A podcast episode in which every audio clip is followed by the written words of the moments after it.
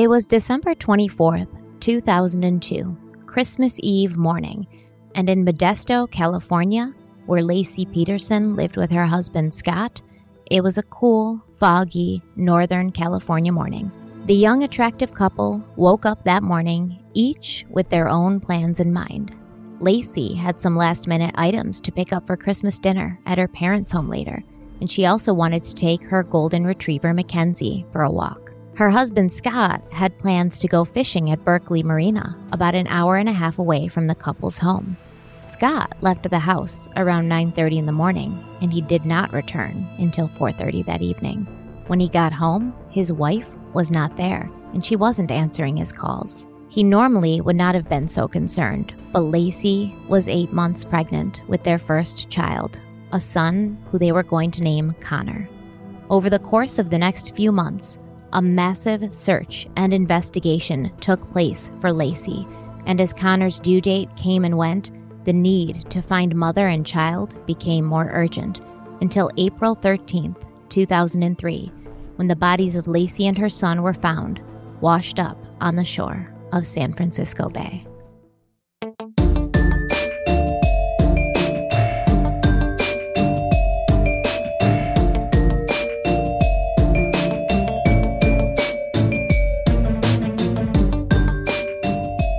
Hello, everybody. Welcome back to Crime Weekly. I'm Stephanie Harlowe.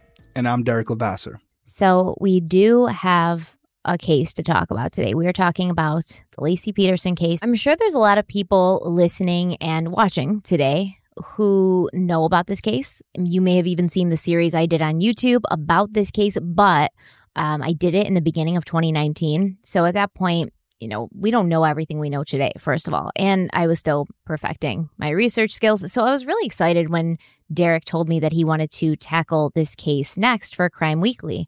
I was especially excited when I asked him, um, Do you want to just do like a surface level overview, spend most of the time talking about Scott Peterson's appeal, or do you want to do like a true deep dive? And um, he said he was not super familiar with you know the the details. Like he knows the overview of the case. He knows the basics. So he was down for a deep dive. And sweeter words have never been spoken. I was so pumped. Um, as most of you probably know scott peterson was convicted of murdering his wife and unborn child in 2005 but to this day, he claims that he's innocent and that he was wrongfully convicted. So we're going to cover laci's case in true Crime Weekly form. We're going to look at the timelines and the evidence. We're going to look at it without any previous biases. We're going to try to explore it with fresh eyes because there's a good chance that Scott Peterson might win his appeal. A few months ago, I read about 400 pages of paperwork, the writ of habeas corpus that his lawyers submitted. And I won't lie, uh, regardless of what I think he did or didn't do to his wife and an unborn child, he does a he he does have a good shot at proving he didn't really get a fair trial. Yeah, and that that was part of the reason I wanted to cover this case now. Um, little backstory: I did a TV pilot where we discussed Scott Peterson and this particular topic, the fact that he was trying to get a new trial and one of my colleagues, Anahita Sedaghatfar, she's a, an attorney, brilliant. Actually, I believe she's never lost a case. Actually, that she's that she's been involved in, and in the in the pilot, she actually said right out, based on this jury misconduct that we're going to get into, she felt that Scott would get a new trial, and I was surprised to hear that. But again, I had only known surface level material about this case, so I do have an overview. I don't think you could live on this planet and not have heard of this case. But as far as the details of it, I, I do not know them. And I specifically, on this case, I know some of you guys don't like this. I have not researched this case any more than just the surface level stuff. I want to kind of go along for the ride with you guys. There may be some of you that know the case, there may be some of you that don't. And even for the people that do, I feel pretty confident in saying that I'm sure as Stephanie lays out this case for us with through her research, it, you're going to learn something new anyway. So I kind of we were talking about this on the phone and you had a good idea as far as making it more of a crowd solve type thing as opposed to what we usually do. Does that sound about right? Yeah. And I mean, it's more than jury misconduct. Like they had experts and testimony that have scientifically been like disproven. So the prosecution's experts weren't exactly sound. So there's a lot to it. And yeah, I was thinking with this case, we could do things a bit differently. I know that a lot of people have gone very deep into this case and the evidence. They have their own feelings, their opinions about what each piece means there's so much to this case, and I think we're all stronger and smarter together as a group. So, Derek and I would love for you, you know, as you follow along, take notes, keep track of everything. And if you would reach out to us and communicate about what you're thinking, what you see that maybe we don't, you can do this by sending us an email, by leaving us a SpeakPipe through our website, which might be the easiest way if you have a lot to say, or you can send us messages on Instagram or Twitter. And if you're watching this on YouTube, you can write your thoughts in the comments, and then we can look all of those things over and use them while formulating our theories and examining each piece of evidence. So it's really going to be a crowd solve sort of experiment. And if you give us something that we use, we will give you credit for it. We'll shout you out. So make sure you also include the name that you want us to use when referring to you and your brilliant ideas when you leave us a message. Yeah, I think it's a pretty cool idea. We're going to have a lot. Yeah, so, it's going to be a lot. Let's just preface it by saying, you know, we're not going to get everybody in there, but we will we will select a couple, and I think it will give a different dimension to it, something a little different.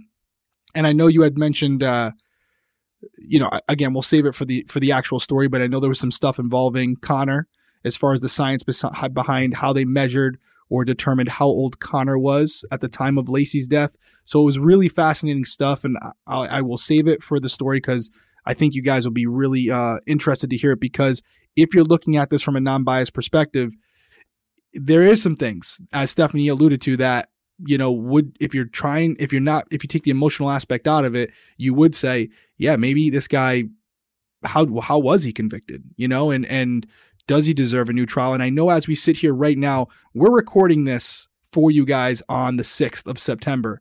Uh, you will see this episode. It'll be Friday. So whatever the date is as Friday is concerned, I think it's the. Well, it's Monday right now, so five days from now. Yeah, so it'll be the 11th, right? Oh, Did I do that math right? Yeah, it'll be the 11th. And so as we sit right now, the judge was supposed to come out with something on the 25th. They of never August, did. Of August, yeah, of yeah. August. And so it could be any day now. It could be any day now, or it might not be for a while. So I think it'd be pretty cool to kind of have this archival episode where we go through this. It's it's going to be a multi-parter. We don't know how many parts yet, but it'll be a multi-parter, and we'll be able to go back to this and think of you know look at what we said then, not only us but you guys when the determination comes out whether or not to give Scott a new trial. So it could be really cool. Yeah, and you know I know it is emotional, like you said. It, it's an emotional case. A woman and her child died before she even got a chance to hold him in her arms and, and meet him, allegedly. You know, there's going to be some question to that too, but it is an emotional case, and there's a lot of people who vehemently believe that Scott Peterson is guilty. I was one of those people, and I'm not saying that I'm not anymore, but what I am saying is if there's a chance he's innocent, we don't want him sitting in prison, right? No matter what we think of him, no matter what our uh, feelings are, we we have to support the justice system, and if we want the justice system to be fair to everybody, that includes Scott Peterson. Uh, so we're going to try to look at all this evidence and go over this case as if we have no idea whether he's innocent or not. And we're going to use the evidence and what we find out to bring us to that conclusion one way or the other. You know my phrase? Remember my phrase about innocent and guilty people? You'd rather have 10. There we go. No, no, go for it. You got this, girl. You'd rather have 10 guilty nope. people go free than one innocent person go to prison? It's close. I mean, it's it, it still works. I'd same, rather have a, I'd rather have a hundred guilty people go free than one innocent person go to jail for a crime they didn't commit. Oh, a hundred. So, well, can you just say ten? Because I don't really want a hundred guilty people. The world is your oyster. The, the world is your oyster. The world is your oyster. Whatever you want to say. I don't think it's co- it's probably copywritten, but you know, you you own your own version. But yeah, the moral of the story is, you know, there are guilty people who go free every day. It's a, it's a it's a reality of the situation. Lawyers are really good these days. They can get people who have committed crimes off for those crimes that they committed. But to think that someone who had nothing to do with a particular incident is sitting in, in prison right now for something they did not do, that's a really hard pill to swallow. So I have always operated as an investigator under the this this this kind of mantra where I always want to second guess myself because I would rather be wrong and not charge someone than than charge someone because of a gut instinct and f- come to find out later I took away this person's freedom for any period of time. I don't care if it's a week, a month, I don't care what it is. So, um, I still operate under that mantra today. I think most people should. And if we do it that way, most of the time, I think the justice system will get it right. Hopefully. But look yeah. at Casey Anthony, man. well, I think that's an example. Yeah. of someone having a good lawyer and uh, obviously the investigation itself and we'll we'll do that case as well at some point but the investigation was not conducted properly and there was a lot of missteps in there no, the um, that led investigation was outcome. good. The trial was bad. And the investigation wasn't great they they literally missed an entire search of a computer that had incriminating searches on it so that was a pretty big f up if you ask me it probably would have swayed some jury members Yeah, and the prosecution really overkicked their coverage on that one too. yeah there was there was a lot there we'll we'll hit that one for sure well, today in part one, we're going to go over who Scott Peterson was, who Laci was, how they met, what kind of relationship they had. I think truly understanding who they were, what their dynamic was like, it's incredibly important in helping us understand what happened at the end. And it will give us insight into determining whether or not we think Scott Peterson actually killed his wife or if he is what he says he is, completely innocent and wrongfully convicted. Let's start with Scott Peterson, who came from a family with some strange dynamics and a couple buried skeletons. And our story actually starts in December as well, but it's December of 1945. So on December 20th, 1945, 36 year old John H. Latham was found murdered, lying in a pool of his own blood inside his business at 2190 Main Street in San Diego, California. His skull had been crushed by blows from a three foot long rusty metal pipe, which had been wielded by a former employee of John's. The motive had been robbery, a man's life for 200 measly dollars that he had in his wallet. And because of that, John Latham did not go home to his wife Helen and his four children that night. John and Helen were the proud parents of three boys John Jr., who was six, Patrick, who was four, and Robert, who was only three months old at the time of his father's murder. They also had one daughter, two and a half year old Jacqueline, who we know better as Jackie Peterson, Scott Peterson's mother. Shortly after the death of her husband, Helen Latham suffered a mental breakdown, and all four of her children were placed in the Nazareth house. This was an orphanage. And at this point, little Jackie was separated not only from her mother, but from her brothers too, because they had separate units for girls and boys. So basically, overnight, this two year old girl, she lost her father, her mother, and all her siblings, and she was essentially completely alone, surrounded by strangers, and she had no clue why she was alone and what had happened because she was far too young to understand. Jackie would return to live with her mother 10 years later when she was 13, but their reunion was a bit short lived because right after Jackie graduated from high school, her mother Helen passed away and she was alone again. This started a pattern of Jackie looking for love in all the wrong places. Between the years 1962 and 1967, Jackie would become pregnant three times by three different men. The first man, he abandoned her. So when she gave birth to a son named Don in April of 1963, she gave this baby up for adoption. The next man that got her pregnant, he was already married to another woman. So when Jackie gave birth to a daughter named Anne, she put this baby up for adoption as well. The third father also walked out. And when Jackie gave birth to another son named John, um, apparently she got a little flack from her doctor when she showed up pregnant again. And he was like, So do you think you're going to keep this kid this time instead of putting him up for adoption? I don't necessarily agree with the fact that he's he sort of pressured her into it or or shamed her into it, but um, Jackie did end up keeping John. And she became a single mother, trying to juggle her career and her role as a mother after purchasing a dress shop in La Jolla, California called The Put On.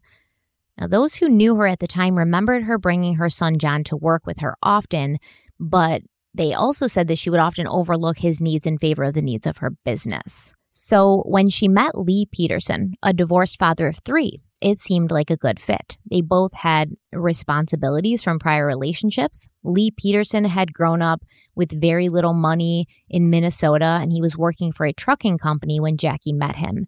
His three children 12 year old Susan, 10 year old Mark, and 9 year old Joe lived with their mother in San Diego during the week, but would spend weekends with their father. Lee Peterson was a driven man, though, and he wouldn't be broke for long. He started his own successful packing and delivering business in San Diego, and within no time, the money began rolling in. And as fast as it would roll in, Lee would spend it. And I think he did this in order to sort of hide from his humble beginnings at all costs.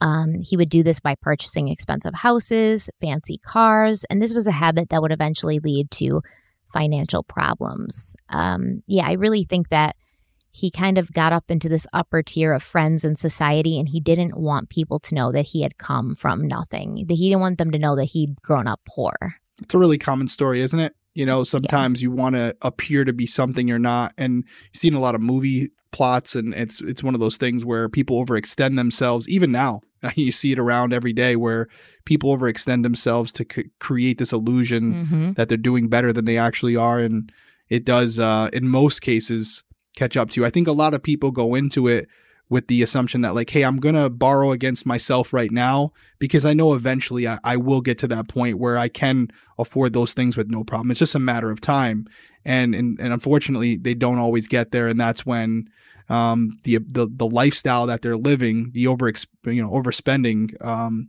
the banks come calling, and uh, and it can cause some problems. And again, this isn't isolated to a, a few people. I think a, a, lot of people in our world today definitely uh, uh, spend beyond their means, and and it can cause some issues not only for that person as far as the pressures to try to keep up that facade, but it also causes a lot of stress within the family because they know what's going on behind the scenes and they know what the what the real story is. Or they don't know what's going on behind the scenes, which puts more stress on the person who's actually ah true. You know yeah. what I mean? So now he's like, yeah, I really have to keep from them as well. Yeah, I have to keep up this facade. I have to make sure that people don't know anything's wrong. And you're right.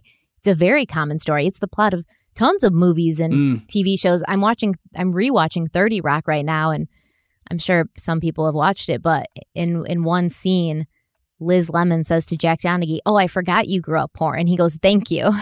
you know, he's trying to say, "Yeah, I don't want you to think about that. I want you to think about the man I am today, not the man I was." Um, so isn't it crazy though what happened to Jackie Peterson's father? Like just murdered when she was two. She spent a decade in an orphanage.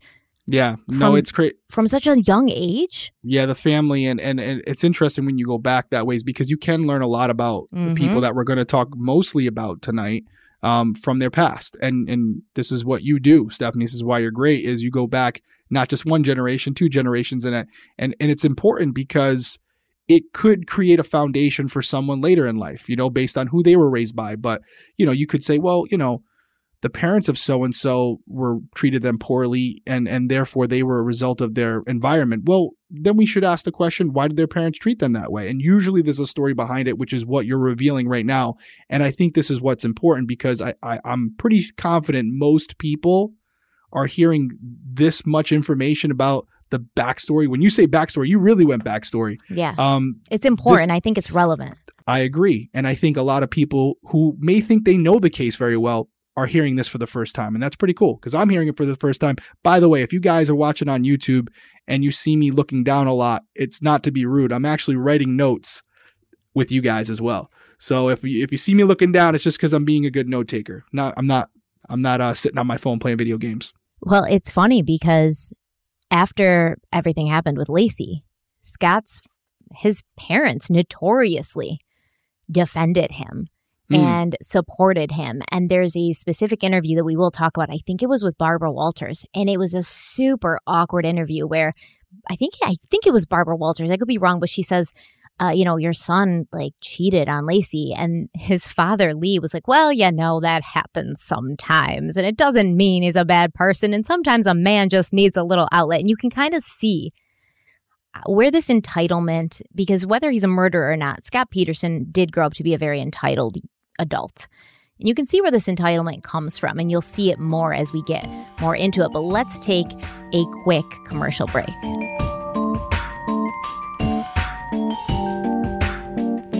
All right, we're back from break, and you were just saying something as far as, you know, Lee Peterson kind of giving a pass to Scott as far as the infidelity.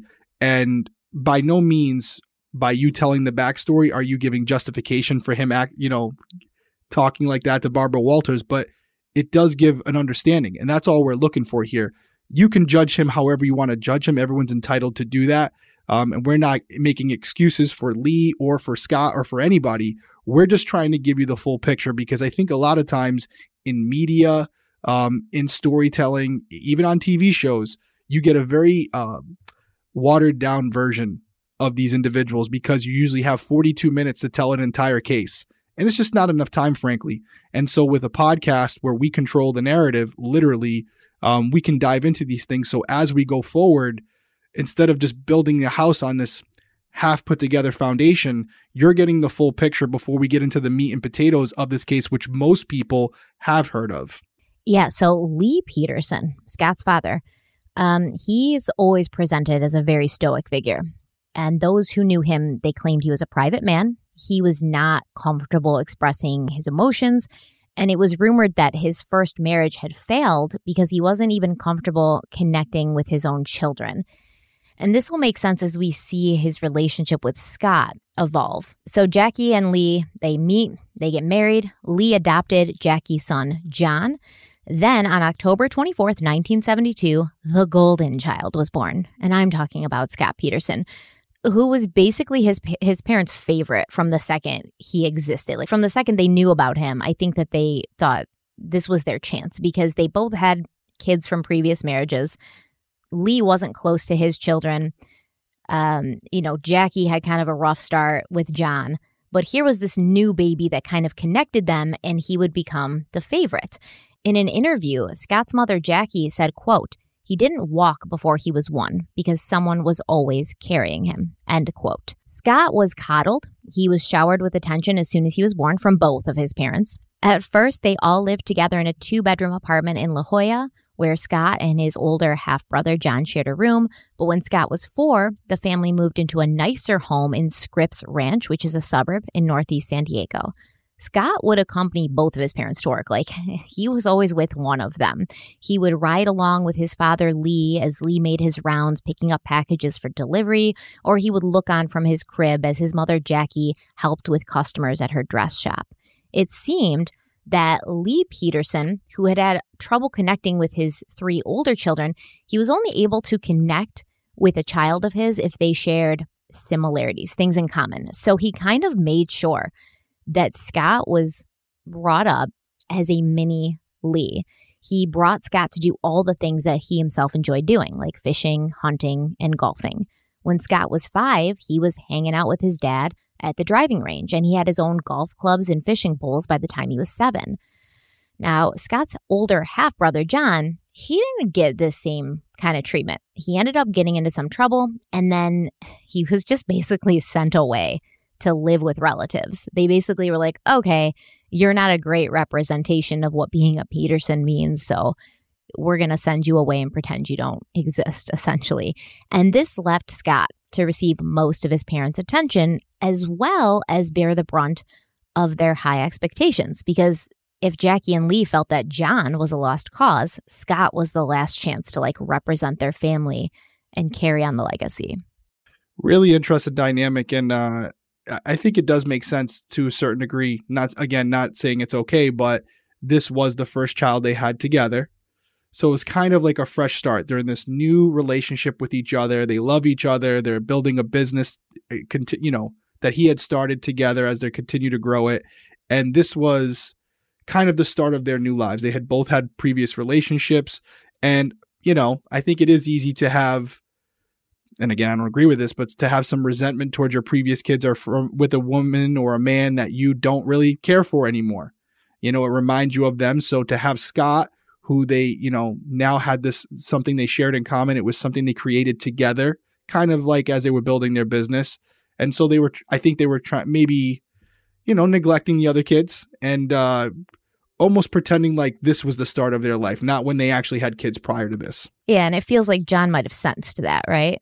Maybe yeah, that's sad. why he acted out a little bit and started getting into trouble. Yeah, and I mean, again, that's also something. You know, I'm not a psychologist, but as a cop, a lot of the times when we deal with kids who are troubled and are causing problems, it'll be something similar to this where they they come from a divorced family or you know mom got divorced and now she's with somebody new they're acting out because you know they this this child feels like they're moving on with their life without him mm-hmm. or her. Yeah. And so again, very common thing. And as police officers, I know we're not trained to do this, and there's a lot of debate around these conversations. But not every call we go to is is for someone who did something wrong. Sometimes it's to mediate a situation between parents and children.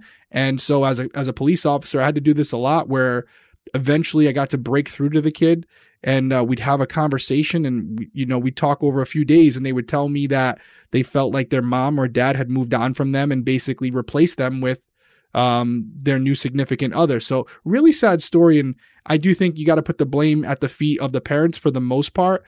Kids are kids, and they, they may not always perceive things the right way. But I always think, even as a, a parent myself, I feel like there's always things that I can do better to make sure that my kids know I'm there for them and ultimately they're my number one priority. Yeah, kids are going to have those feelings regardless. They're going to feel Right. displaced when there's a new relationship or a new kid. It's how you handle it. Like you have to be proactive and have that conversation. Like, okay, just because I'm having a new baby, it doesn't mean mommy loves you any less. It doesn't. It doesn't seem that that conversation was had with John because he did kind of get into trouble, and I think he was just trying to get attention. And then they they sent him away, which is very sad. Yeah. Do you think it's more of a an old school thing too? Kind of like I think now in today's society, like parents with everything going on in the world, you know, like I think parents feel more of an obligation to talk to their kids because of all the things we're learning about how it can affect a child in the long run. Where I think back in the day, it was like, hey, shut up and take it. We're the adults, you're the kids. You know, you do as we say, not as we do. Is that like a old, more old school way of bringing up your children? I think it was an old school way. I also think it's a personality factor. We know Lee, private, doesn't like to Yeah. express his emotions, has a hard time connecting with people, even his own flesh and blood. Probably not a big, like, let's sit down and have a talk kind of guy. You know, Yeah, probably more true. of, I'm going to get the belt kind of guy. yeah, true, true. Well, when Scott was 10, the family was moving on up again. As Lee's business became more successful, he started making more money. He wanted to live in a home that represented that. So they purchased a new house in Poway, and this had a swimming pool, and there was a nice little creek nearby where Scott could fish. He began attending Painted Rock Middle School, where he he took his duties as a school crossing guard very seriously. Uh, his mom tells the story, and she thinks it's cute. And she's like, "Oh, he was just so adorable, my little crossing guard." But what would happen is all these parents would get really upset with with little Scott because he would like not let them drive and he'd wait and he'd like look both ways like a million times and he'd be like hold it hold it and he and they would be like okay enough dude. Like we have to drop our kids off. And Jackie was like the parents would get so agitated. I just thought it was so cute. He's he's taking this very seriously. He's a little bit of a perfectionist and I think in the end, he wanted to be seen as this super responsible person, even at a young age. And that's something you hear people say a lot about him. Like, he seemed very mature for his age. Even though he was a kid, he seemed kind of more grown up than the other kids. He also joined Cub Scouts, and his mother, Jackie, was his Cub Scout group leader. Many of the parents of Scott's peers remembered marveling at how well behaved he was, you know, like a little adult, especially compared to their very active children a woman named Joan Parancano said, quote, he was a little bit reticent, stoic maybe. My son bounced off the walls, but Scott wasn't that way. He was quiet and polite. He's a smiler, and when he smiles, his whole face lights up. End quote. Now, Scott's brilliant, easy smile, you, you've seen pictures of him. He's got this huge smile, like takes up half his face. And this is another thing that many people would remember and comment about him because it put them at ease. It took down their guards immediately. It kind of said without saying, this is a friendly guy. This is a nice guy. This is a guy you can trust. I think that did have a lot to do with how he was uh, very accepted by most people. When he was a teenager, Scott began working part time at a Rancho Santa Fe country club, and he did this in exchange for lessons and time on the course. Scott had shown promise as a golfer from early on, probably because his father had him on the golf course since he was like a baby. And Lee wanted to encourage him to pursue golf as a potential career, like go pro. So Lee made a bet with Scott. He said that if Scott could shoot par, he would buy him a Ferrari. So you can imagine how stunned Lee was when Scott achieved this by the time he was 14. In fact, at that point, Scott was a much better golfer than Lee Peterson had ever been. Scott did not get a Ferrari though, um, because probably because Lee couldn't afford it. Honestly, Right. Yeah. he probably Wow, never thought he never thought it was going to happen, you know. And then Yeah. it He's does. like, yeah, sure, pops. He was given like a used sedan on his 16th birthday, but still, you know, it's it's pretty good to be 16 and, and be given a car. Car's a car. yeah, no one ever bought me a car. My Um, parents bought me my first car. Really, that's so sweet. Yep. Yep. No, Shout we out, were, mom. We were too broke Shout out, for Dad. that. My mom could barely buy her own car. Well, the car was five hundred dollars, oh, that's but it was, and it didn't. It had a hole in the. It had a flo- hole in in the floor. radiator. and uh, but you know what? It had four wheels and it turned on. So I thought it was the coolest thing ever. It didn't have a rate. I I think my first check because I was working at the time. Instead of spending it on something that actually was worth spending on, like you know, fixing the car, I bought a radio. Did you get it from Crutchfield? That was the catalog back The in the day. Crutchfield, the yeah, Crutchfield no. catalog.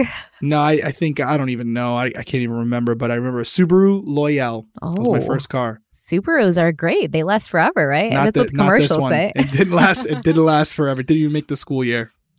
Well, Scott had his used car. He was fine with it. He didn't complain, you know, but all throughout school, Scott was like just a really good guy. He was a good student. He was named MVP of his golf team twice. He did well in class. You know, just an all around like good kid. So up to this point, we've established that although there was some really some tragedies in in Scott's mother's life, and also her, his father was, you know, a guy that you know did things his own way, kind of beat it to his own drum, um, but was a hard worker. Right? He wanted more. Can't blame him for that.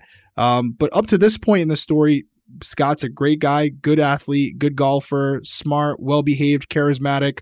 What's not to like about this guy, right? Yeah. How that, however, he's only 16 years old up to this point. So let's, I'm sure the story's just getting started. And it doesn't mean that he's well adjusted, right? It means Right. that he really wants everyone to think that he's well adjusted and he has his good life because I think maybe it was kind of pushed on him by his parents like you've got to do well, you've got to be good, like you have to represent this family. That was probably a thing that he constantly heard. So when a kid strives to be a perfectionist like this, it's not always a sign of anything healthy. Right. And listen, like father, like son, maybe, you know, even though his father probably tried to hide it from him, I'm sure Scott, being a, a intelligent kid, probably could see between the lines, especially when his dad's promising him a Ferrari, but he gets a used sedan, that things aren't what they always appear to be, especially the way his father presents them to other people when they're around. And that may be something that rubbed off on Mhm. Scott, where he he may have presented himself in a way to others where he made things seem a lot better than they were. So it'll be interesting as we continue this. Let's take a break and we'll keep going.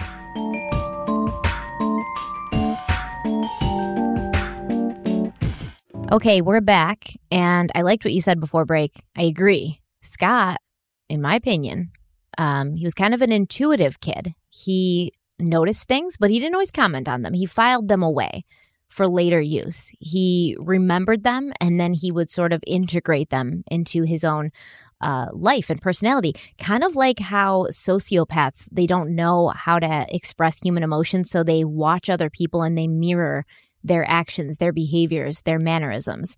Scott was very smart and he he did watch everything from a very young age.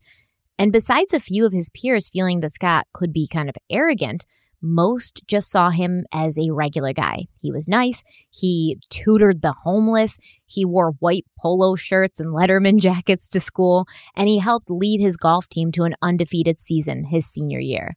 Scott's golf coach felt that Scott was extremely respectful and he never used bad language, like he didn't swear or anything. The coach said, quote, some kids will hit a bad shot and go into all kinds of antics. Scott would hit a bad shot and go to the next one. I don't think I ever saw him get out of control. End quote. Most people in his town, at least, like in his orbit, they thought for sure that Scott was going to go pro, especially when he graduated from high school at 17 and then received a golf scholarship to the University of Arizona in 1990. So, fun fact professional golfer Phil Mickelson was actually one of Scott's teammates during high school. And he also went on to the University of Arizona, where he would become the second collegiate golfer to earn first team All American honors all four years. Uh, so, probably That's interesting. isn't it? I think he graduated like a year or two before Scott, so he was there before Scott went there. But I think probably Scott had big shoes to fill. You know, like Yeah, people kind of thought he was going to follow Phil's footsteps. Well, I will say this. I, you know, I, I am a golf fan. University of Arizona, good school, good golfing school. And again, when you're playing with people like Phil Mickelson, Mickelson, for people who don't know, Phil Mickelson's one of the, I think almost everyone does, one of the best golfers in the game today. He's been one of the best golfers for a very long time. He was kind of the guy who always went toe to toe with someone you might have heard of by the name of Tiger Woods. so, you know, I, I mean, he's a very good golfer. And I think this is really interesting because it shows that, you know, at up to this point, Scott really did, you know, put his money where his mouth was, so to speak, because you can't fake being good at a. Sp- I mean, he clearly was very good. Um, but I, I can kind of see where you're going with this, where now he's having to compare himself to someone else like a Phil Mickelson and how he reacts to that. I'm interested to hear if there's anything in here on that because is he a jealous person? Is he a supportive person? How does, you know, how does he conduct himself when he's not the best person in the room or not the, you know, smartest guy or the or the most talented you know how does he react to those situations I don't think we'll ever know if Scott was a jealous guy or a resentful guy or a supportive guy because he played his cards very close to the chest. He didn't ever tell people how he was feeling. He was the kind of guy who you'd be like, Hey, Scott, how's it going today? And he could have just crashed his car that morning and he'd be like, Everything's great. Life is great. Everything's super cool. So he would never really let anybody know what he was feeling. He always just was very positive and upbeat, but he was this, uh, this perfectionist. He wanted to be kind of a jack of all trades, and you'll you'll see that as the story goes. But whatever you want to say about Scott, yes, he if he wanted to be good at something, if he wanted to do something, he would learn how to do it. He would be good at it. That was Mm. his motivation. really interesting phil mickelson i didn't see that one coming yeah, but it is a story as old as time. So Scott was a big fish in the pond of his high school, um, in his town. But when he went to Arizona State, I mean, like you said, this is a, a golf school. He realized there were many others who were just as good as him and many who were better. His father, Lee Peterson, later looked back and commented, It was probably a mistake to send him there because it was such a big golf school. End quote.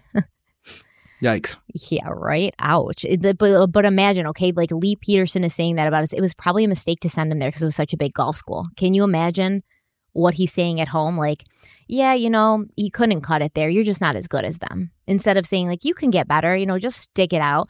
His dad's pretty much saying, like, cut and run because if you can't be the best, what's the point? Right. And I'm sure I'm sure there might have maybe I'm giving Lee too much credit, but maybe there were points where Lee didn't say too much overtly, but like Scott could tell by his tone and Yeah. intonation that like he was he was disappointed in him for sure. Of course, yeah. Kids are very astute. Lee doesn't seem like the type that would be able to hide it well or even try to hide it for that matter. Nope. So Scott left ASU after just one semester and he moved back in with his parents who had relocated to a cottage in Morro Bay. Um, they they thought that the kids were all out of the house. They were planning to retire. And then he's like, Hey mom and dad, I'm home. Um, it seemed like he genuinely just did not want to be in a place where he wasn't the best. So in 1992, Scott attended Cuesta College in San Luis Obispo and he played on the golf team for two years. He then transferred to California Polytechnic State University. And so he moved out of his parents' house and he told his parents, quote, I've had the greatest parents. You don't owe me anything. End quote.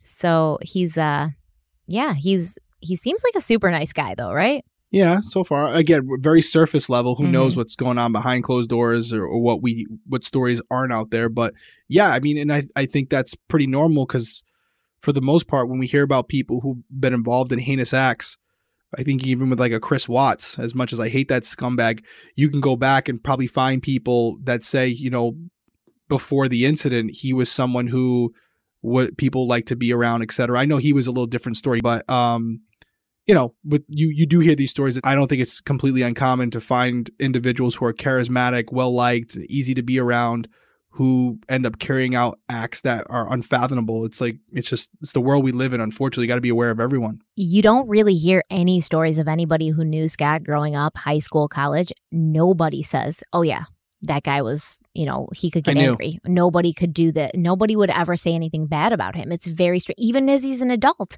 you know, and that is very similar to Chris Yeah. Watts. To his defense, though, I mean, you would think with all these things that have come out about him, if there were incidences that were bad, everyone would be selling their story I to agree. someone. I agree. And so the fact that it hasn't They're not there. leads me to believe that they just don't exist. Yes, which is creepy. Yep. Yep. Well, when Scott started going to um, California Polytech, he shared an apartment with a few friends. They covered the roof because it was a flat roof. They covered it with artificial grass so they could go up there, you know, drink some beers, hit golf balls into a nearby field. I guess he decided to go to the uh, Cali Tech Polytech school because he he was going to go into like international business, and then he was like, "No, I want to go into agricultural business because he liked growing plants and growing vegetables and cooking. He found this like newfound passion for cooking. So he goes there. Once again, in college, Scott was extremely well liked. One professor commented that he wished he could have a class full of Scott Petersons. This professor said, quote, he seemed more mature than most. He was pleasant to deal with, end quote. Scott majored in agricultural business and he started working multiple jobs to support himself, put himself through school, and pay for the apartment.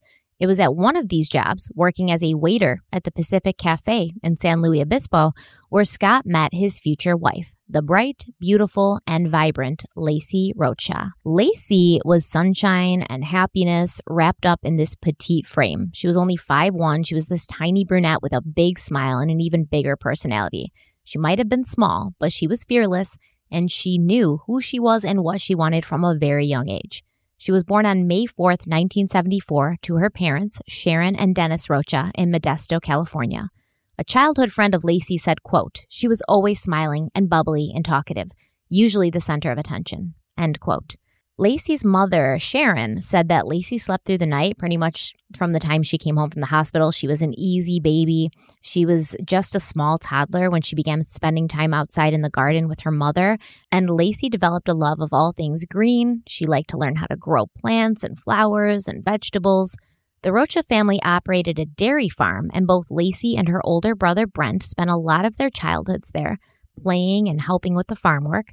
Laci also loved to watch movies, and it didn't matter how many times she'd seen a film, she would still get emotional at all the sad parts to the point where her mother, Sharon, had to watch movies first and sort of like screen them to judge whether or not they would be too much for her sensitive daughter. When Laci and Brent were still kind of young, their parents got divorced and they went to live with their mother in Modesto, but they would still visit their father on the dairy farm on weekends. So, I mean, it was a divorce, but overall, it was the best possible case scenario for a divorce. They still got to go to the dairy farm where they'd spent many childhood years happily.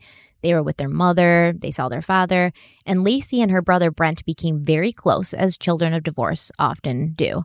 But by the time Laci was 13, Brent was discouraging her from hanging out with him and his friends because they would keep telling him how cute his sister was, and he did not like that. Yeah, yeah, yeah. That's uh, that's what big brothers do. I um, my my sisters were are a little younger than I am, so I never really had friends in common. But if I had, that would have been the, the vibe with us. like, yeah, no, you, that ain't happening. So so it's it's interesting though that you have, and I'm sure this played into it. You do have Scott, who his parents are together. You know, at this time they're still happily married, but that's well, just the they're married. level. We don't know if it's Yeah, happy, right? That's true. That's true. But they're together. So as far as Scott, uh, Scott's biological parents are together, but I'm sure by this point Scott does know the background of both his father's previous marriage and also, I don't. I, I wonder how much uh, Jacqueline shared with her kids. oh, Uh, I can tell you.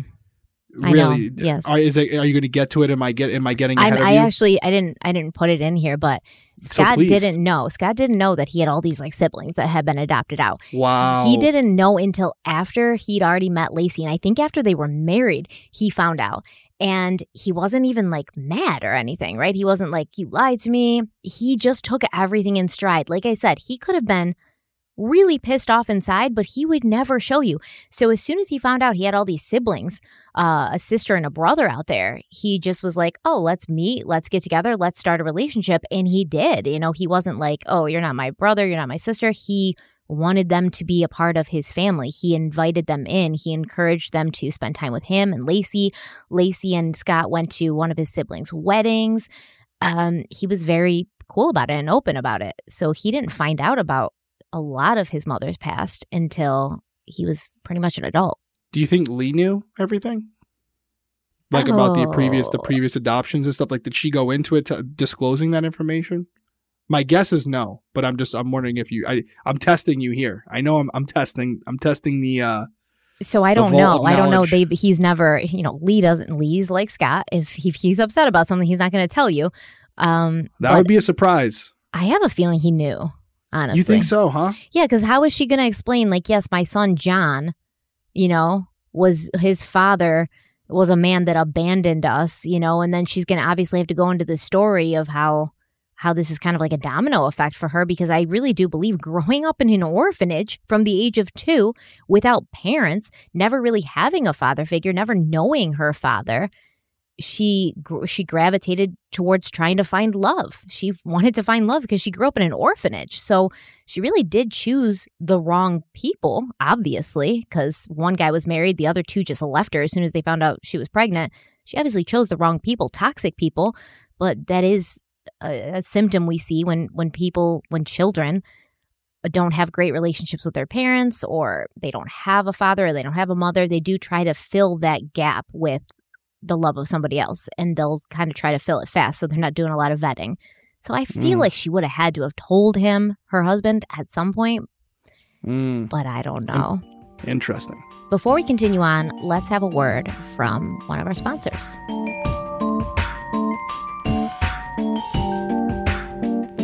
Okay, so we are back. We're still talking about Laci. In high school, Laci was a cheerleader. She was very social. She had a large group of friends. You know, they did the things that teenage girls normally do.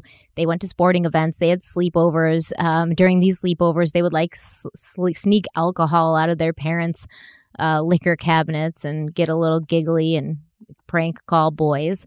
Laci was vivacious. She was outgoing. She did well in school. Overall, she just seemed to be winning at life. After high school, Laci began studying ornamental horticulture at California Polytechnic. So, ornamental horticulture is basically the practice of growing, arranging, and tending to decorative plants and flowers. And Laci's mother, Sharon, always felt that Laci had been born to be a wife and mother because she loved to cook. You know, she loved to decorate her home, keep her home. She loved to care for others. She was a very um, maternal sort of person. One day, Laci decided to have lunch with some friends at the Pacific Cafe, and while waiting for their food, one of the waiters caught Laci's eye. He was golden skinned, dark haired, shining dark eyes, and he had this incredible smile. So Laci gave one of the other servers her number, and she was like, Hey, can you give it to this dude? You know, give my number to this dude. And this dude turned out to be Scott Peterson. So when Scott first got Laci's number, he thought that it was like a joke or a prank. So he threw her number out. But remember, Laci knew who she was. She knew what she wanted. So she was not shy about returning to the cafe and asking Scott, like, dude, why didn't you call me? I gave you my number. Like, why didn't you call me? So the two began chatting over the phone and making plans for an official first date. So this is like you look at Scott and Laci's life, it's like a rom com, right? It's a romantic comedy. This is like the meet cute where they see each other in the cafe or she sees him and she gives him the, her number, but he throws it out because he thinks it's a joke, but fate brings them back together. What do you think about her sort of pursuing him? I love it. I mean, like you said, she knows who she is. And uh no guys have no problem doing it. Why wouldn't she? And I think you know, it just goes to speak to the confidence she had in herself, right? Like, yeah. she gave the number, but she wasn't given the number as like maybe he'll call. It was like, oh, he's gonna call. It's just right. A, I it's just a matter of time. So when she didn't get the call, not only was it something that she remembered doing, but she was anticipating a phone call very shortly, and she, when it didn't happen, she decided to go back to the restaurant and find out why. Which again, hey, kudos to her to have that confidence. If it happened to me, I would have slid the number if I didn't get the call, I would have took it as a hint that like, okay, maybe she saw me and uh, wasn't that interested. so I'm never going to go back to that restaurant again um, for that for that exact reason. So shout out to Laci on that one because uh, I damn well wouldn't have gone back. She was confident. She did have a huge amount of confidence to the point where when she went to college, you know, she wasn't out there getting drunk at frat parties doing keg stands. She didn't want to have anything to do with that. In fact, she spent most weekends like her brother Brent, because they were like best friends, they were very close. He would come out and visit her, and she would bring him to like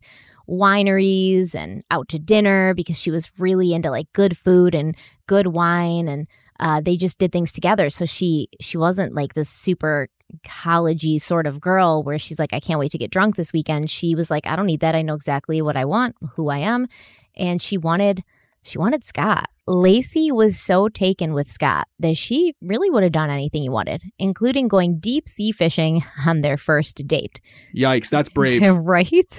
Brave.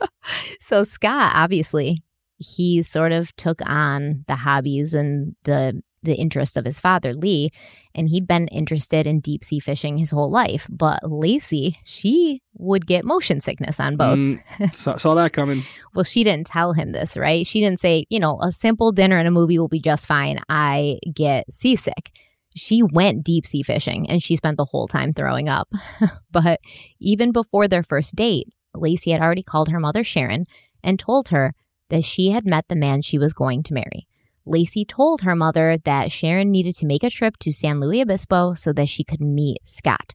Sharon did drive up to San Luis Obispo, I think the weekend after Scott and Laci's first date, and Laci took her to lunch at the Pacific Cafe where Scott had pulled out all the stops. He'd already like picked a table for them and he set up the table with two dozen roses, a dozen red roses for Laci and a dozen white roses for her mother, Sharon.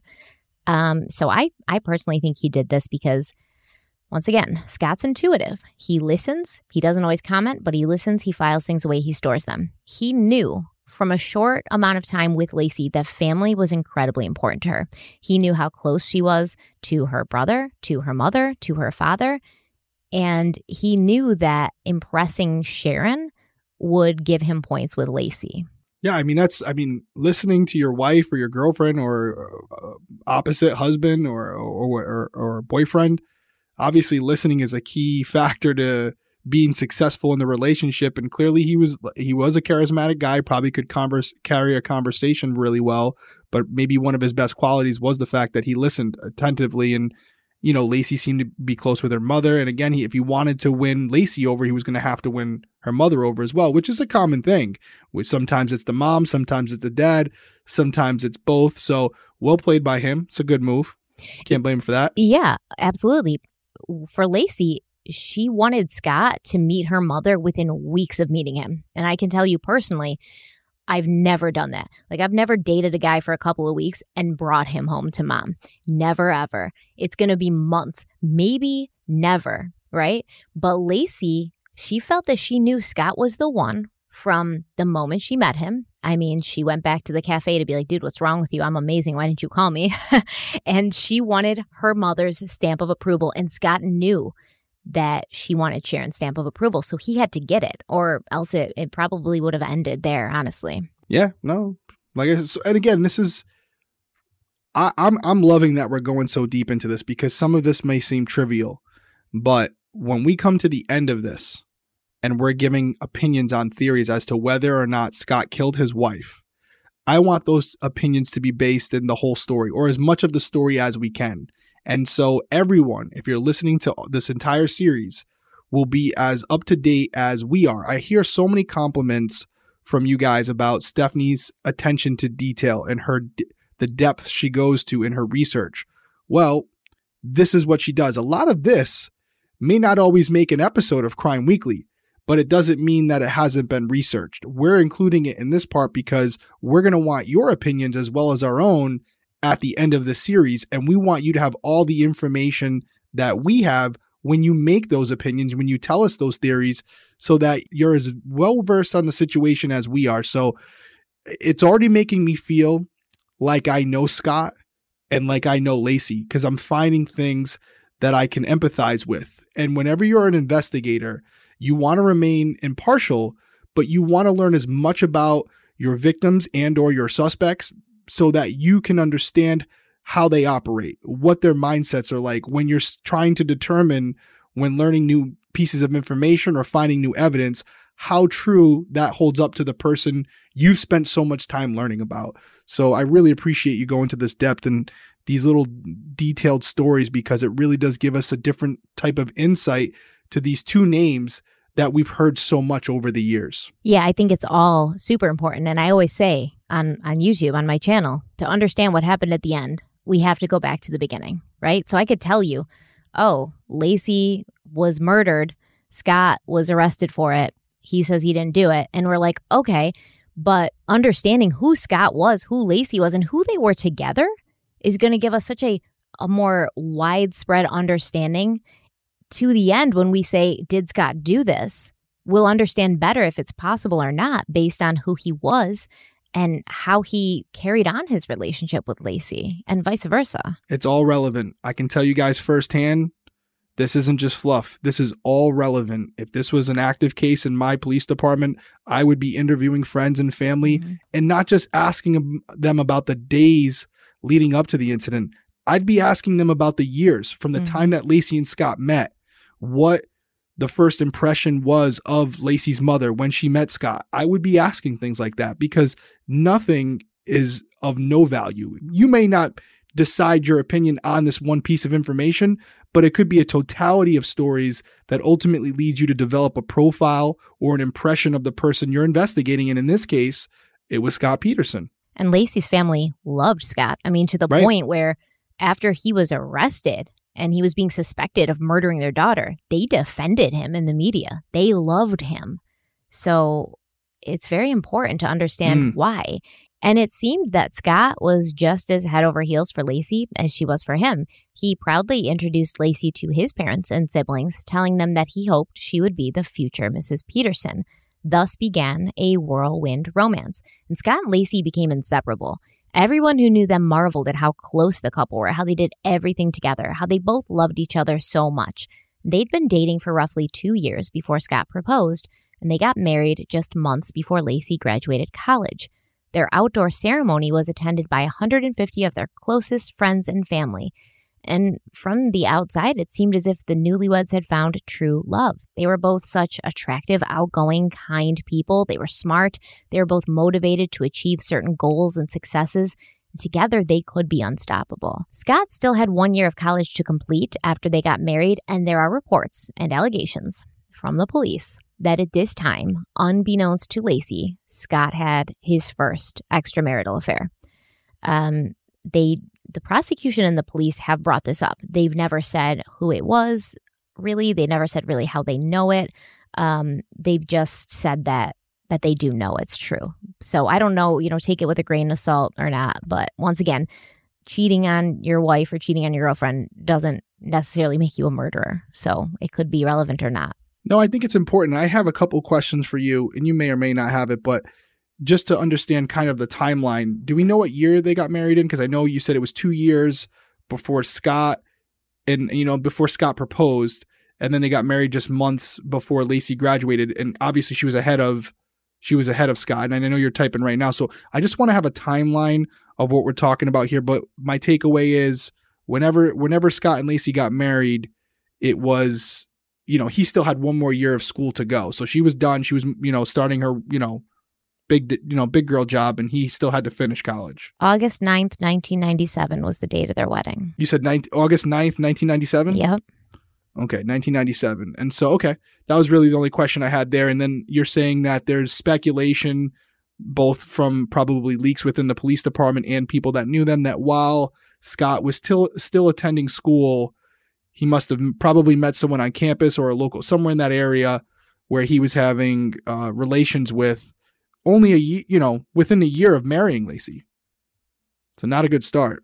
Yes. Um, the prosecution, they came right out and said it. They just didn't give super like big spe- specifics. And it may have been that it was right before they'd gotten married. So um, I'll actually tell you the woman who came out and said it. Now, once again, the police and the prosecution haven't confirmed that this is the woman they're talking about. But um, hold on, I have her name. And while you're looking that up, so I'm guessing they got married in August of 97. Mhm. So it was late 97 or early 98 when the first alleged affair occurred. Yeah, so this Right. this woman, her name's Lauren Putnam. Um she told Inside Edition in November of 2004. So she said she was 18 when she met Scott Peterson at Abba's Pacific Cafe, the, the same place that uh, Laci and Scott met. But apparently, this woman, um, she said that they worked there together, and her attraction to Scott Peterson was instant and mutual. She said her friends and family were also struck by the young, ambitious businessman so much that Putnam said her mother wanted her to marry Scott. She said, quote, My mother especially wanted me to marry him because he was a catch. He treated me like a queen. He was very romantic. He would send me flowers and roses and just say the sweetest thing. He would literally take me to the beach and have a picnic set up on the sand, and he would feed me strawberries or fresh berries that he had picked with a nice wine or champagne. Wow. So, so this wasn't just this is wasn't this wasn't just sex. No. So she says after dating Scott for a year and a half, things took Wow. a turn in their relationship. He became what she described as a stay at home guy and lacked the ambition he once had. Putnam said she ended up breaking up with Scott. One of the reasons why I didn't want to be with him was that he was a little more straight. Sometimes you just want to break free and dance until 2 a.m. and take a shot, and he would not loosen up. He was a little uptight. When Putnam broke up with Scott, she recalled that he was pacing back and forth and upset, but within a week of their breakup, Scott seemed to have rebounded with Laci Rocha, the woman he would ultimately marry and later kill, allegedly. Putnam recalled Laci as angelic and said that Scott went out of his way to make sure she met his new woman face to face. It was mostly, hey, Laci, come into the restaurant so Lauren can see us, she said. They sat in my section. I had to wait on them. Putnam believes Scott did it to make her jealous, but Putnam says the couple's appearance at the restaurant didn't make her resentful. So it looks like this was the woman he dated before Laci, which Right. is also important because it looks like she broke up with him because he kind of, you know, lost that that old glimmer. And then a week later, he's suddenly in this very like hot and heavy relationship with Laci, and this woman thinks that he did it to make her jealous. All right, so I took it a little different. Maybe I mis I misheard you. So, So, I think it might like- be a different woman that they're talking about, but they've never released it. but it sounds like after they broke up, he got he proposed or got married shortly after. So it almost sounds like for the first two years while he was dating Laci, he was also dating this woman, and then I'm just I'm kind of reading between the lines here. But if if I'm if I'm hearing you right, he very shortly after he became official with Laci, he's dating this woman as well. In the beginning, he was very you know lovey and all that stuff. He was able to pull it off, but again, it sounds like things started to get more serious with Laci. He knew where it was going, so he became more reserved and pulled away from from from uh, Miss Pundit here. Or Pundit, am I saying that right? Yeah, Puntit. Lauren? Yeah. It almost sounds like he started pulling away consciously because he knew where he was going with it and he wanted to break up with her as soon as possible to take the next step with Laci. That's at least it might not be the same girl, but I, am I, I think reading it's that a wrong? different. I think it's a different girl. She's saying that they dated for a little over a year. He was motivated. Her family loved him, and then all of a sudden he was just kind of like a shut in, and he didn't want to do anything, and he wasn't fun anymore. So she broke up with him, and then a week after she broke up with him, all of a sudden he's got this new, this shiny new girlfriend that he's like bringing into the restaurant, sitting in his ex girlfriend's section. She thinks he was trying to make her jealous. Do you believe that this girl was before he ever started dating Laci? I do. Or yeah. okay, so you don't think that this was he was cheating on her? You believe this is a, a girlfriend before Laci came into the picture, and there's another girl that we don't know about that the prosecutors were referring to as the person he had an affair with. Yes, Okay. but a family member said that Scott cheated on his wife at least four times with different women. One relative, who does not believe that he's guilty of murder, described him as a sex addict. They said, quote, he has a sexual problem and has a need to sleep with other women, end quote. Uh, so it looks like he's kind of had this thing where he's had affairs. The police Yeah, and the prose- yeah, the police and the prosecution mentioned that his first extramarital affair happened very shortly after he and Laci got married, and it must have been somebody who was either at the college or in the area, but they haven't really been specific about who it was or how they know. Yeah, and it would be nice to know, but at least we know there's something in knowing a little bit about this story without going into it too much. This is very important. Yes. This is extremely important. If it's true. if it's true, if it's true. But I will say where there's smoke, there's fire, and if there's one accusation of it, you can kind of say, listen, you know, choose who you want to believe. But when there's three, four incidences where they believe this occurred, um, I do think it starts to give more credence to it. Um, I kind of think about uh, uh, what's the quarterback there, Watson from the from the Texans. Right now, he's been accused of sexually assaulting a masseuse. Well, now from what I know, and I, I'm not keeping up on it, there's like 22 masseuses who have come forward and said he's had some type of similar situation with them. To me, we could do it on somewhere else, but it sounds like there's probably some truth. There's probably some truth to what these women are saying, although there might be a couple sprinkled in there that are not telling the complete truth. But I think 22 people saying a similar story, you start to believe what you're hearing. Um, but this is really interesting. And so we have a couple girls in the mix here at this point, but the one that's important to me is the one where immediately after getting married, he's already cheating on Laci, allegedly. And uh, that does show um, some insight to the person he is and and how he views Laci and what he thinks he should be allowed to do or what he thinks he can get away with at at minimum. Yeah, and it's possible that he was a sex addict. Um, I I don't think he's ever been diagnosed, but sex addicts they don't think about just like a regular addict, you know, a drug addict, for instance. They they chase their drug of choice and they they know intuitively that that somebody's going to be hurt, that their family's going to be hurt by this, et cetera, et cetera. But it comes second to what they what they need. It comes second to their drug of choice, and then afterwards they feel guilty, and it it perpetuates that cycle of drug use. and And sex addicts are very similar. They don't really think about the the wife or the girlfriend or whatever that they're cheating on. They have to you know chase what they want first and then later they feel guilty about it and then they end up cheating again and having sex with somebody else to take away those feelings of guilt because they're pleasure seekers. Um, it has something to do with a certain part of the brain, but it's possible he was. And he wouldn't have necessarily been doing it to manipulate Laci or say, oh, I know what I can get away with. He wouldn't have really had a lot of control or a lot of say over the matter. Yeah. No, it's it could be something that was also transactional. He just wanted to have sex with these women. There was no emotional connection. Whatever the whatever the case may be, it's definitely important when we talk about um, down the road what transpired, what are some of the allegations as far as the motive behind him possibly killing Laci. Very important stuff. So we will kind of beat this over and over into your heads because it's very important to take in all the facts. Again, a lot of it is um, subjective as far as, you know, I don't know how much of it has been substantiated. I'm sure we'll get into that, but nevertheless, it's still important. And the more stories we hear about it, as I, I do believe there there becomes some more credence to the idea that maybe some of it at least is true. And it's interesting to think about because if it's true that he was with one or two or three other women while he was married to Laci, he never killed Laci to get her out of the picture to be with one of these women. So right. if that was his motive, yeah, if that was his motive, like the prosecution said, what changed exactly? Mm. Absolutely. No, we're going to keep going, guys. We're going to get right into it. We have uh, a little bit more to go, but before we do that, let's have our final break and we'll dive right back into it.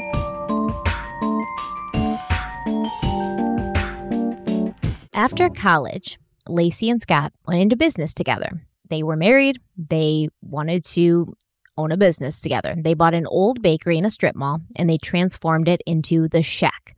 This was a burger place that they wanted to be the go to place for the area's college students. Laci decorated the shack. She wanted it to have a cool but upscale vibe with signs made out of driftwood, a trash can made out of a wine barrel, and, you know, coastal elements like that.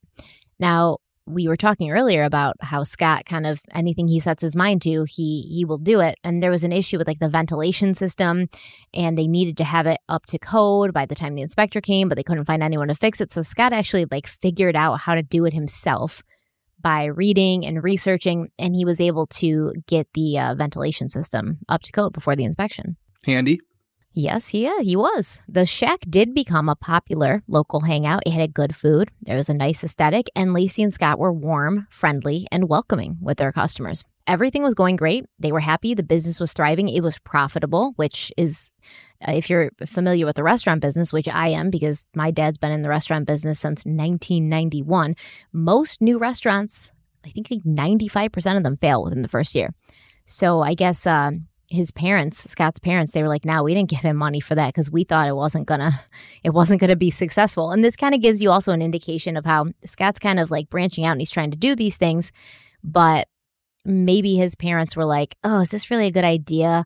When he decided to study um, agricultural business, Lee Peterson made a comment to I think CNN where he was like, "Oh, I thought I was gonna be, you know, the father of a jet setting martini drinking an international business major, but I guess I'm going to be the father of like a pickup driving, beer drinking agricultural major. So it's kind of these little passive aggressive digs. So Scott, yeah, while he's watching Phil Mickelson on the tour, right? right? that must be a tough pill to swallow. What a douche, though.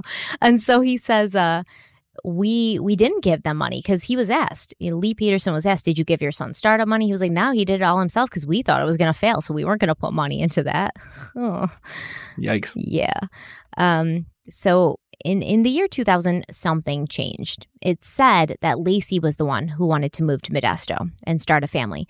She'd wanted kids for most of her life. Running a restaurant was fun, but Laci wanted to start a family. And Laci's family and friends, they were in Modesto. It was a smaller town that she knew. She felt comfortable there. She felt safe. And she knew that her children would have a support system there, people around who knew her and could babysit and, you know, just have people around that were familiar. Many have claimed that Scott did not want to sell the shack, and he was in no rush to become a father. But either way, they purchased a three bedroom, two bathroom cottage bungalow located at 523 Covina Avenue in October of 2000. And Scott, he got a job working for a Spanish based agricultural supply company called TradeCorp, where he worked on salary plus commission, selling irrigation systems, fertilizer, and chemical nutrients. He was their West Coast representative, and his clients were big farmers and flower growers throughout California, Arizona, and New Mexico. So obviously, his job did require him to travel quite a bit. Laci began working as a substitute teacher, but she spent most of her free time turning their house into a home. She planted a flower garden, wanting to one day, you know, work with her own children in it, as she'd done with her own mother. She and Scott, they put a swimming pool in. Scott joined a local country club so he could play golf. He became the youngest member of the Modesto Rotary Club. And the couple were known for hosting parties at their home where Laci played the effortless host and Scott played the doting husband. Uh, they both loved to cook. They shared that in common. So they would like cook beautiful meals for their guests and, you know, the, the typical happy, perfect couple that everybody's seeing. But by 2002, Laci was pregnant and she immediately began decorating the nursery in a white and blue nautical theme for her son, Connor Peterson.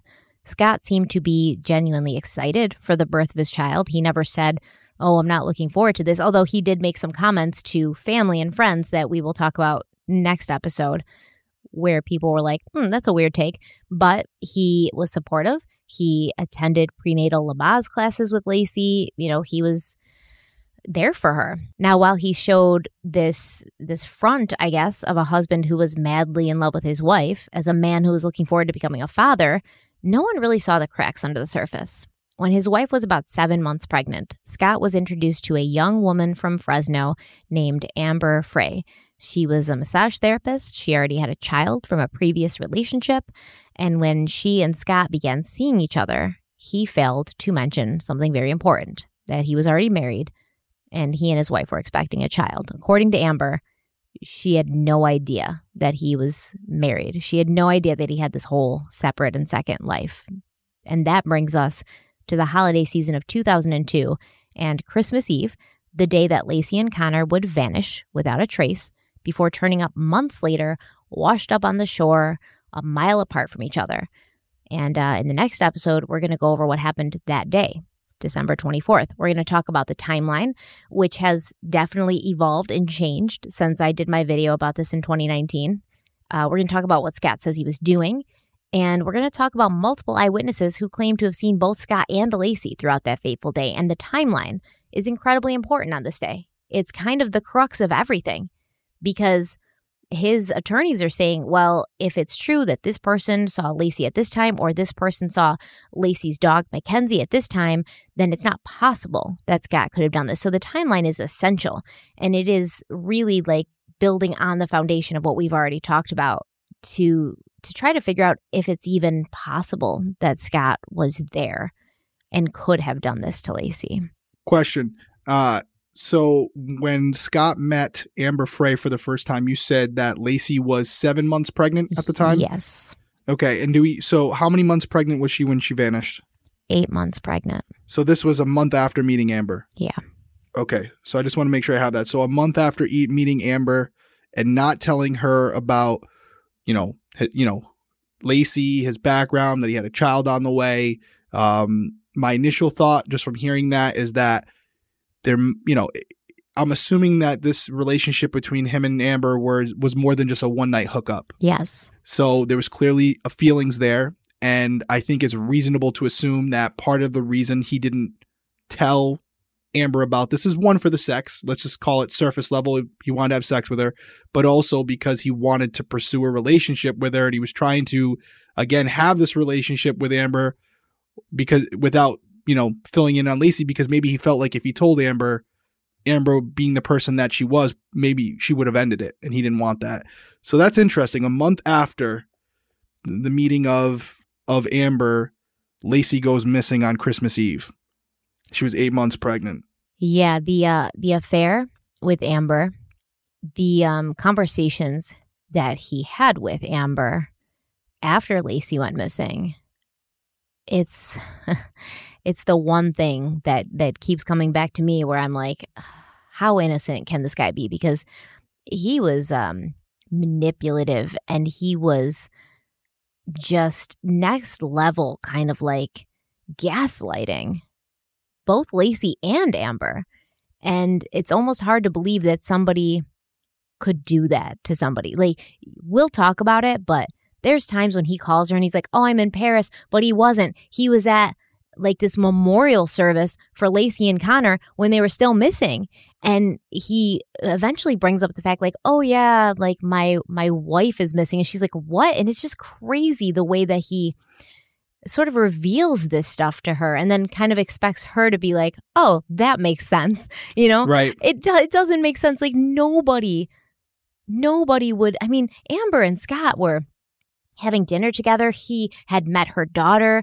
You know, he had cooked dinner for her and her daughter. They were going to Christmas parties together. The month that Laci went missing, there's a picture of Amber and Scott. Like, she's sitting in his lap. They're at a Christmas party. People knew that they were together. This wasn't a relationship that he was trying to hide. This wasn't something that he was keeping behind closed doors. It's just very odd that uh that he would do this and it does make you wonder if he's had affairs before and and never gotten uh, you know done away with his wife was it because Laci was pregnant? Did he think that once that child came things would be a little stricter. Like Laci would maybe start asking him where are you? Or why aren't you home more? Or I don't want you working late. Or I don't want you traveling. They maybe even had a conversation where Laci said you know I don't like this job that you have because you're traveling a lot. And he may have been using his job of traveling a lot as an excuse to see Amber telling Laci, Oh, I'm going to be in Arizona this weekend. But really, he was with Amber. So if Laci's saying, We're going to be parents and I would like you to be home to raise your son so that he knows you. So I would like you to start looking for a new job. He may have felt that those reins tightening and he's like, It's going to be a lot harder for me to carry on this separate life if I have to quit my job that kind of allows me to be more, you know, on the down low and not have to account for my whereabouts. So was it was it the fact that he was going to have a baby that kind of caused him to snap and want to get rid of them both? I don't know. Why not just get a divorce? Yeah. I mean that's the that's the that's the simple answer, right? Like that's the, the that's what you should do. If you're not in love with Laci anymore, regardless of whether there's a child on the way or not, you get divorced. But I, you know, this goes back to what you were talking about earlier about these alleged affairs that happened before Amber and why they're so important. And unfortunately, maybe we won't be able to get too much detail on it because it is alleged, but you would love to know the, for lack of a better way of saying it, the modus operandi for how Lee, uh, Scott conducted himself in these affairs. Um, because I would be willing to bet that if they're true, he had a he had an mo for the the backstory he would give, for the way he would treat them, how he would do things, how he would have them call him, how he would call them, how he would phrase things. I'm sure if those four women, if they're all real, if how they got together, they would have similar stories to tell, like, hey, he did the same thing with me. I wonder if it was different with Amber. What I'm getting at here is with these first three or four girls, whatever it was, was it more superficial where oh we would have sex for a weekend and then I wouldn't hear from him for a week and you know he he was very passive he didn't really speak to me a lot I never thought it was going to be serious where we find out with Amber all these things that you've already talked about he in his mind was potentially in love with Amber and to everything you just said if he's in love with this woman and he wants a future with her it would clearly make it very difficult to live out that fantasy of his having a wife and a newborn son. And if he had respect for Amber and Amber had respect for herself, more than likely once he told her, Hey, this entire time I've been seeing you, I've actually been married with a son on the way. Amber probably would have told him to kick rocks. Exactly. So he was looking for a way to kind of trans transfer from Laci to to to Amber smoothly, which there is no smooth way, spoiler alert, but he was probably if if he did do this, and I'm sure this is the thought of many people out there, he was trying to find a way to transition from Laci and Connor to Amber and her daughter in the smoothest way possible without confirming that he was having an affair with Amber. He was going to manipulate it somehow. So or without that could- confirming to Amber that he'd ever been married, right? Because even if he gets divorced, now you have an ex-wife and a child out there who are still going to want things from you, and Amber's going to find out that they existed to begin with and know that he was lying to her. And yeah, you're right. I think she was the type who would have been like, I can't continue I'm on a out. relationship when we it's built on lies at this point. Like the first thing you did was lie to me. Yeah, and, and just from the surface, from what you've explained to all of us so far, my initial thought is it's going to be very hard to explain that he's been seeing another woman and kind of uh, present his story, his version of the truth, if Laci's still alive. Yeah. Because if Laci's still alive, she's going to be able to contradict what Scott is telling Amber. The only way to only have his narrative be the only narrative that Amber gets is to make sure Laci's out of the picture. I'm not saying I'm going there, but just at this point in our story, that's my initial thought. Hey, you're having an affair, you're in love with this woman, you want to start a new life with her, you need to be in control of the narrative. There are a few people who could derail that narrative, one of them being Laci. So you have to you have to tie up that loose end before pursuing anything further. Um, and I'm sure again we're going to get into it, but that's a pretty strong motive when you think about the timing. I could see how police would look at this and think it's very valuable as they develop their investigation and the direction they end up taking it. Absolutely. So I actually can't wait until next week when we dive deeper Yeah. into this and go into the timeline. But uh, I think that's all we have for today. Do you want to talk about merch? We got a few things to talk about. Right. So we want to talk about merch, and I have a, a thing that I saw on TikTok today that I want to hit you and I want to hit all of you out there with. It's kind of a lighter note, but I want to hit you with because I thought it was kind of funny. Um, but do you want to do do you want to do merch first? Yeah, so we're actually releasing new merch. We're releasing the undercover pineapple design, and uh, we'll have John put it up here on the screen so you guys can see it. it. And we're releasing the Crime Weekly logo, which you know won't have the day oneers on it, but still the Crime Weekly logo. So it's cool and it looks really great. And we have them on all different colors now. Uh, you're not, you know, just stuck with white. We have them in all different styles. We've got hoodies. We've got baseball tees that Derek made me put in there because he was like, "D- baseball tees are awesome. And actually, I actually ordered one. I ordered a baseball tee, a Crime Weekly baseball tee. So Mhm. shout out to shout out to uh, Amber. I won't say her last name in case she doesn't want. If she does, I'll say it next episode. But Amber was the one who you guys had a ton of great designs. The undercover pineapple designs were great. I posted good. the major. I So good. posted the majority of them. Um, Amber came up with an initial design. It was almost spot on. Stephanie and I saw it and we're like, "That's the one." Mhm. and we went back to her. We added some things to it. We added, as you can see in the photo, we added the Crime Weekly logo to the um to the the the uh, what do you call those jackets? The um like the bomber jackets. trench coats, the trench Oh, yeah, coats they're trench wearing. coats. yeah, the bomber jackets. I don't What are know. they? What are they? This Top Gun. yeah.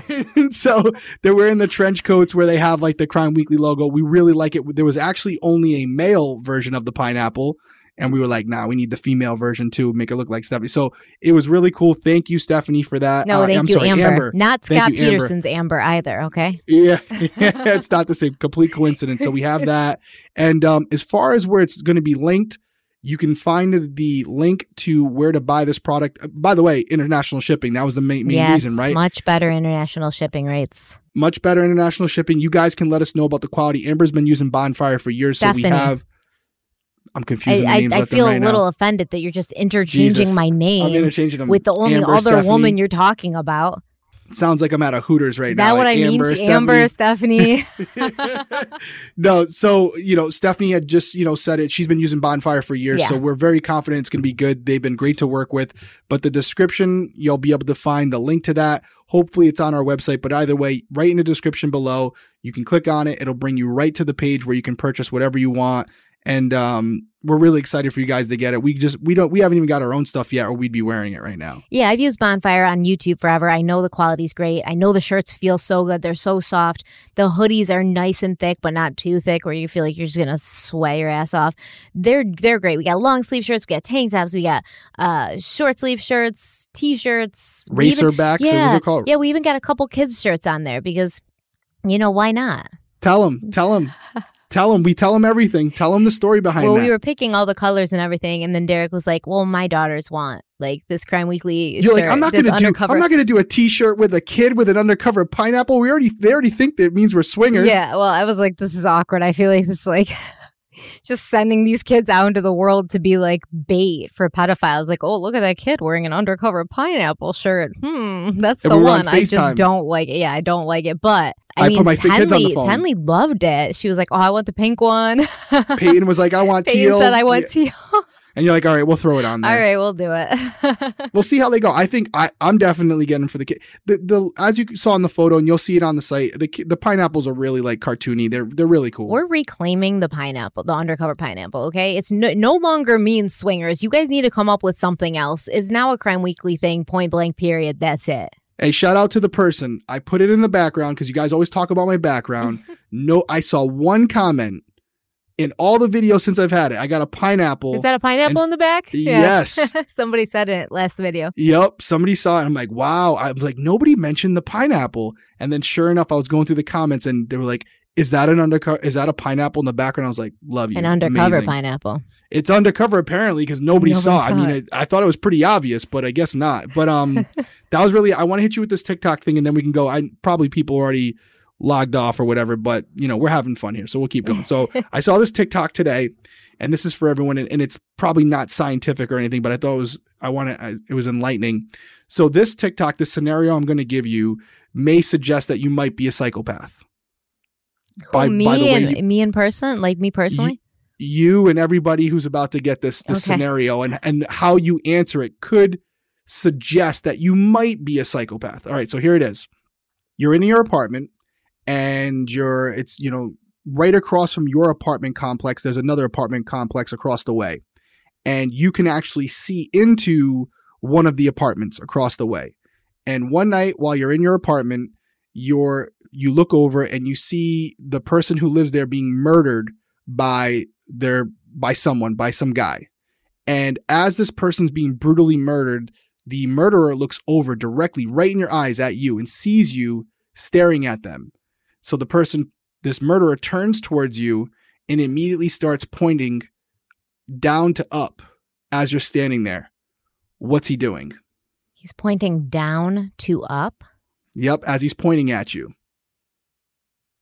What's he doing? You got to answer it fairly quickly, or because if you take too much time, but everyone out there, pause it, put in the comments what he's doing. If you answer this, it might mean you're a psychopath. If you answer it correctly, you mean? Yeah, and it, this isn't. There isn't a lot of truth to this. I don't think there's any scientific I value. have no this, idea what he would I couldn't figure it out. Can you do the hand motion again so I can see? He's he's going like this.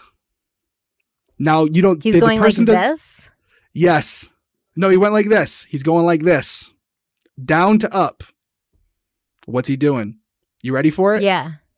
He's counting the floors below you to see where you are. Holy shit. That's terrifying. Right? I was like when and when they did the TikTok when they did it, they're going down top one, two, three, four, counting what floor you're on. Right? Damn, but then when you have to count side to side to figure out like which apartment Well, I mean, it's it's a TikTok, Stephanie. I mean, it's a TikTok. But anyways, I saw that today. I was like, I gotta tell, I gotta tell Stephanie well, I guess I'm not a psychopath. Probably a sociopath, not a psychopath. hey, it's a good. It's the fact that you, if you would have like rolled it off. Oh, he's counting the floors. I would have said, oh, all right, all right. Well, if that's it for this week. No, that's all I got though. I wonder if anyone in the comments writes that cleanly without it. I mean, maybe something to look into. The fact that that's your first thought, like, oh, counting the floors so you can go kill her next. Damn, I wish I'd answered it now. Like, It's a good one, yeah, though, right? it's good. It's good. I don't even know who the TikToker was, or I'd give him credit. I'm so sorry. I was just kind of scrolling through, and that popped up, and I was like, "True crime, got to go with this one." But that that was all I had. Something a little funny note to end it on. But I'm really excited about this series. What's your what? We don't know because we haven't done it. What are you thinking? At least three parts, at least, at least, yeah. Oh, right? If we're if we're really diving into it, at least three. yeah, probably four. Okay, and maybe not too many insights from maybe one or two from our audience for the next episode because there's not a lot of investigatory stuff here. We're just building the base, the baseline. Yeah, well, we'll see what they We're come starting- up with. You know, we'll see. Yeah, of course, of course. I'm absolutely. looking forward to it because, so, like, with the the Asha Degree case, people were putting stuff in the comments, and I was like, "Yes, that's a good Yeah. point." Like, I swear, Mhm. you guys come up with the best things that I've never thought about or I've never heard. But once you say them, I'm like, yes, that is possible. Or yes, that is a good point. Great insights. And so I'm just really looking forward to see how we we go forward and do this together. And uh, I can't wait. Likewise. All right. We will see you guys next week. Bye. Later.